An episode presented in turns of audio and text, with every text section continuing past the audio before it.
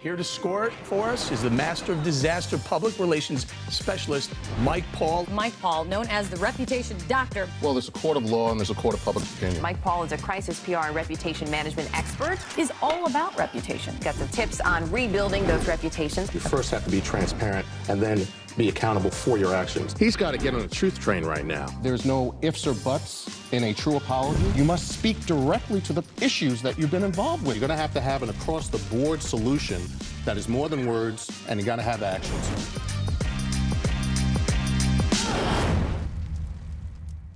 Our guest today is Elizabeth MacBride. She's a journalist and also the founder of Times of Entrepreneurship. She writes for Forbes.com. She's also been a contributor on CNBC, and she formerly was a journalist with Crain's New York Business, where I first got to know her. She's a co author with Seth Levine of a terrific new book called The New Builders Face to Face with the True Future of Business. Seth has a very interesting background. He's a venture capitalist, and I believe he has a fund that is $3 billion, Elizabeth. Is that correct? Yes, that's right. Of asset assets under management. Yes. Assets under management. He's the managing director and founder of Foundry Group, which is based in Boulder, Colorado, and he's also the co-author of this terrific book. So welcome Elizabeth to the program. Thank you so much. I am really excited to be here. Oh, thank you so much. Well, we're excited to have you. So my first question is one of the biggest data findings that will shock many from the research from your book, tied to data, not just opinions, is that white men are now in the minority in business ownership in America. Can you explain how and why? Yeah, well, as we've discussed a little bit, this is really a reflection of the changing demographics of the country, right? Um, there are just more and more people of color and in the country. And the other thing that's going on that's really important is that white women are starting businesses at a much faster rate than the general population. So those two factors combined mean that white men are now the minority of business owners. Now, there's some complications to that, and I hope we get into them because you talk about data, and I know that you're super data driven, and I am as well as a journalist. One of the things you realize when you start to dig into the research is that our data systems themselves are racist, are biased. Um, and so it took a lot of work and a lot of kind of piecing together of the information out there to figure out what was really going on. So, give me an example, and that's an excellent point to start with.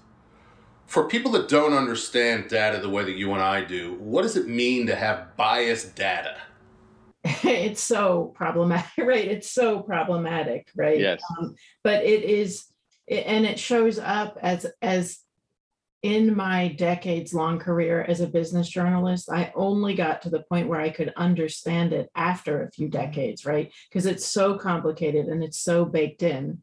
I mean, the classic example is that uh, in uh, the post World War One era, when um, Black families were really rising in economic power, um, the system moved in, right, and started to redline districts and say Black people could only own property in certain areas.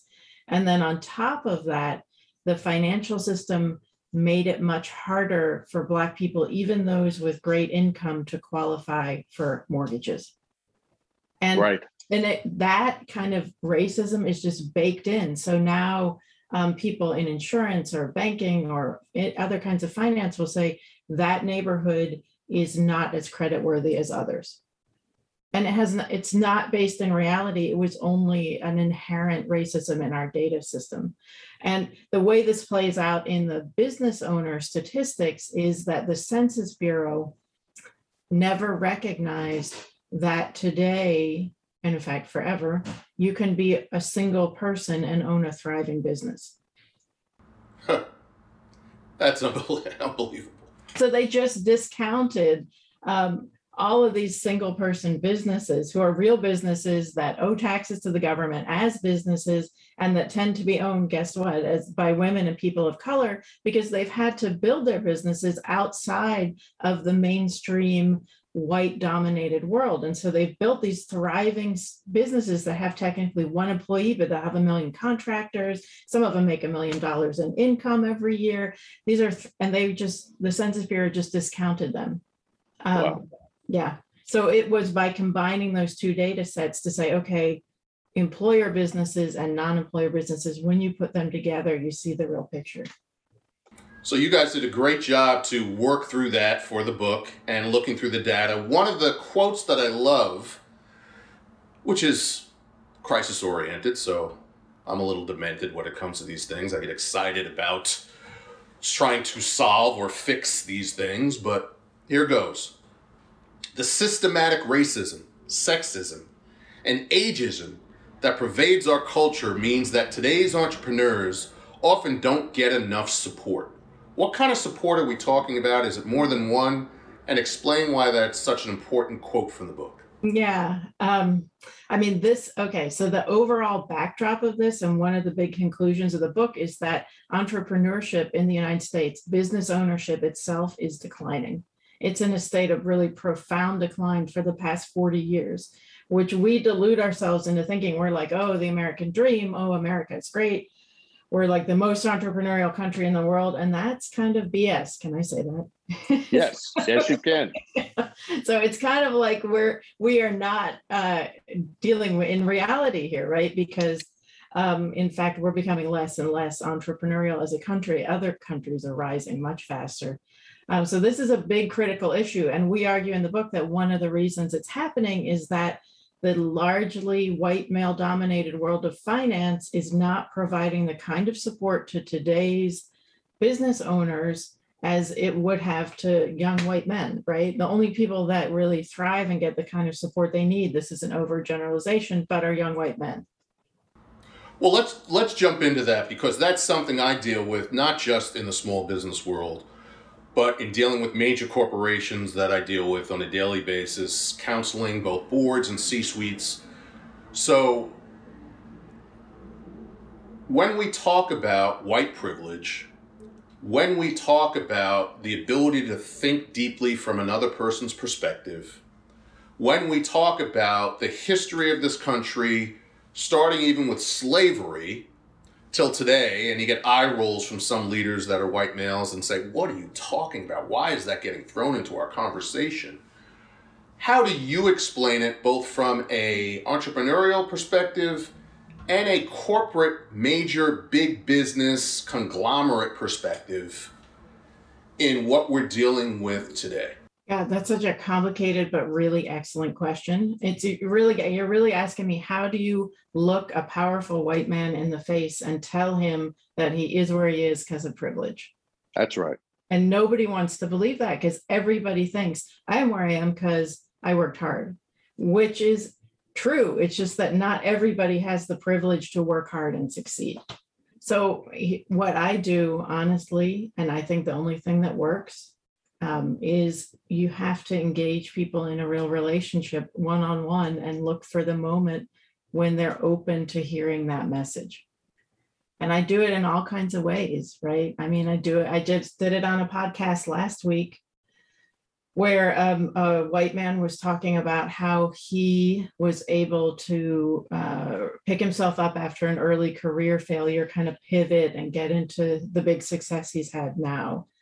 Um, and I said, you know, you have to think about how were you able to have the sense of identity to pivot? Because women don't necessarily have that, right? We right. are in in our culture, we're baked into this into this small and tidy pie that says this is the role we ought to play and we're sitting on the windowsill like still you know with a fresh scent of apples or whatever in the air women are just are just confined to a single identity as they're reared and raised in our culture. Men are not. So, you know, did he understand that when I told him, hey, the reason you were able to pivot yourself, able to create this new identity, is because you were raised in a way that we raise boys, which is to be more flexible. I hope I made that way. And that's some of the qualitative answers. The quantitative answers should shake them a little bit and wake them up to say, You do realize that as early as 1950, women couldn't walk into a bank with their own money shared with their husband to take it out. Forget about getting loans, forget about opening your own account. Half your money or more could be in an account. You did not, in the 50s, that's not that long ago, you could not take out money unless you, the banker would say, Where's your husband? Did he call? Do you have a note from him? What do you mean you're trying to take out money? As though you know the rules, right? Don't get started with the black community.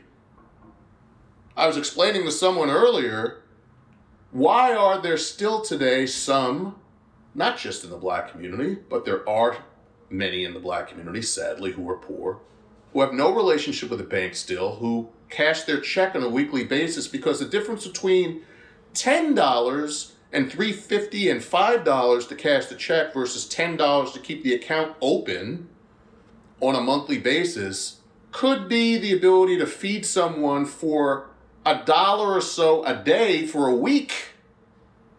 That's how tight the funds are. Yeah.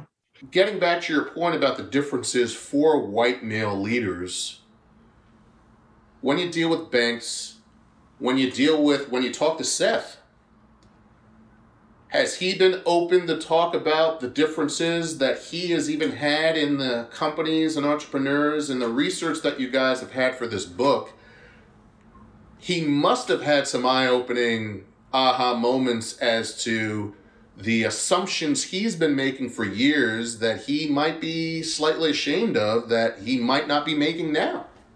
Yeah. Um, well, and I hesitate to speak for Seth because he has a, his own voice, but we've been working together now closely for for two years. So, and I can tell you from my perspective, and I wouldn't have written this book if it weren't the case. Seth is an unusual white man, especially in finance. Um, the fact that he was open um, to these ideas, and even you know the way we met, uh, we met when we were both working on the Palestinian economy so that just shows you like we're both kind of unusual in our i think curiosity and open-mindedness about the world and our desire really to be better people. Um, and so we met there. So he was more open from the beginning. I think we both had an eye-opening experience when we realized how badly our system of support for small business was failing. Um, because both of us were in the tech sector right which is the one place where it's a it's a nice little bubble, right, where things look like they're fine. That's only one percent of small businesses in America belong are in that tech sector. The other ninety nine percent are in a in a big in hot trouble, right? Right. Um, and so that was eye opening for both of us. And then I think I think other points that were eye opening for Seth in particular, and this is a little controversial to say, um, is that people, women and people of color start different kinds of businesses. More of us start businesses that I'm going to be a gen- generalize here that care, right? We do have more heart, I think, for the communities we live in. We start businesses that are more rooted in communities. We start impact oriented businesses like this whole shift toward let's make the world a better place is in many ways being driven by the changing character of today's business owners, women and people of color. Kind of the star of our book is a woman named Danaris Mazzara, who uh, is a baker um, in Lawrence, Massachusetts, who started her business with $37 in food stamps. Her husband had been laid off. She's lying on her couch. Her mother came over and gave her this $37 in food stamps, said, I know you don't have enough money to buy groceries this week. Here's this. She lay down on her couch and she prayed. And God, she's a woman of faith. She said, God spoke to her and said, Make flan. Oh, wow. Wow. She didn't know how to make flan. Oh my gosh. She got up off the couch. She spent the $37 on the ingredients for flan. She had to make two batches. The first batch got burnt, the second batch was great. She sold it at the break table at Samsung where she was working. Um, and that, like, her business then took off. Wow. And she had set, you know, tons of setbacks and tons of like walls that she had tons of uh, bumps in the road. I think the difference between Danaris and Jasmine, though, is Danaris built her business entirely within her community. She didn't take a step into that white male dominated tech finance. It, it was all about getting community support, finding a CDFI, which is a particular kind of uh, finance institution. She met Yes. a mentor who was an immigrant from Brazil, right? So they bonded over being immigrants. She built it all within this very supportive environment. And now she's a support herself to other people in the Dominican community. Well, you're bringing up a very, very, very important point that we're seeing across the country and across the world with people who initially got defeated in what is just considered the white world.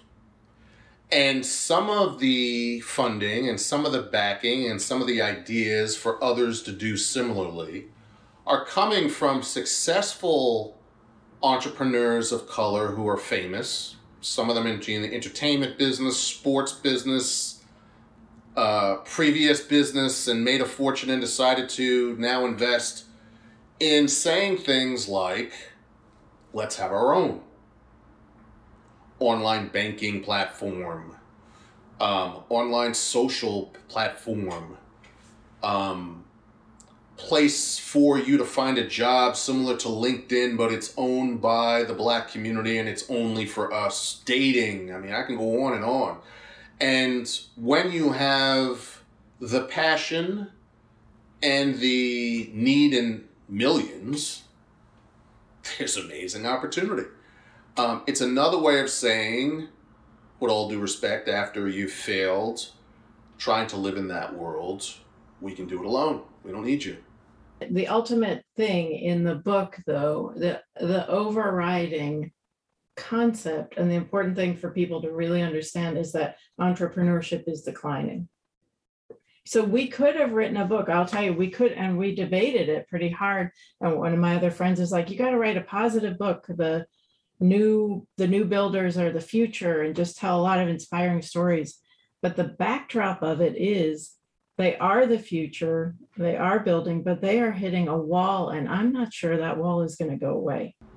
Well, that's the important point. I don't think it's either of those two titles. The first part of it is the data says that the average entrepreneur is not a white man that you might have locked in your brain. The second part of that with a comma, and it's not two, it's it's part of the same. As a result of that, there are more women and people of color who are seeking to be entrepreneurs and have successful businesses. Another comma, not over yet. They're struggling to get financed. They're struggling to have those still in power, still white men, to finance them to be able to be successful. You then throw in a part B, which is even for yourself. Is that the only way to do it? Can we do it within our own strong affinity groups and finance it and sell it and grow it ourselves? I think that is a good primary audience to have, but you don't want it to be limiting if you see growth potentially in the same population that's not helping you to eventually still like it in the future. Might not be the same number, might not be the same strength of affinity, but it will be enough for continued growth if you don't forget them or don't hate them enough to say, we're done with you. Well, Elizabeth, thank you so much for your time, your book. Tell Seth we weren't beating him up, we were just strategizing. I was trying to protect him a little bit. That's really the truth. Tell them you can call me. Tell them I'm open to, to share any research that I have uh, found with various situations, not just in our country, but around the world. There's a lot of this. And there are clear examples in other countries um, that are valuable for, for investors to hear that make a lot of money, but it means thinking differently. I thank you for the book. I thank you for your growing friendship, and we'll keep in touch and continue to talk about these important issues. All right. Thanks, Mike. Thanks, Elizabeth. Take care.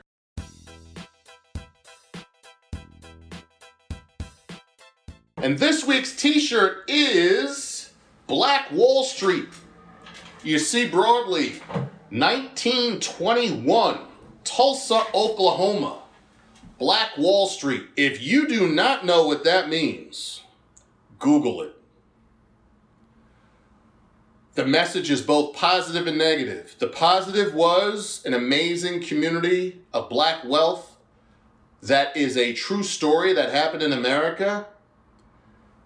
The crisis and tragedy of it is sadly there were whites in the community who did not like that growth, who did not like that wealth, and literally decided to burn down the entire town with many dying and many businesses being burned to the ground in a horrible portion of American history. You must look it up, you must learn more about it. Thank you.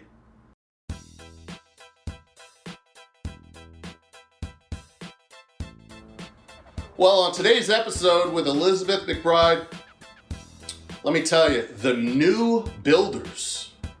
Great book. Her and Seth Levine did an excellent job in their research, and the data in it is crucial. The world has changed, America has changed. White men are now in the minority, first time ever, not just in our growing demographics that are changing our nation, but in the business world, especially entrepreneurs and small business owners that have traditionally been white men, no longer the case, says the research. Not an opinion, tied to data. And that data clearly says that women and entrepreneurs of color, black, Latino, Asian, continue to grow in this country, then the majority, they're not just tech they're in every sector of society from a business perspective, and it continues to grow. The challenge white men still control the financing of many of the businesses that we have in this country. And until they become more open minded to invest in those who don't look like them, we're going to continue to have some struggles with business in America there might be a tipping point opportunity also for boards within financial institutions, banks, venture capital firms, etc., to have more people of color and women influence the investment in these growing groups that are now in the majority. Stay tuned. I think that's going to start happening soon. It better, or else we're going to continue to struggle in this country, not just with areas of social change that's needed, but obviously in business too. And remember, follow us and subscribe to our YouTube channel, Apple Podcasts for our audio, as well as Google Podcasts and Spotify for audio as well. Reputations in Crisis with Mike Paul, the Rep Doc. And remember, less head work, more heart work. Peace.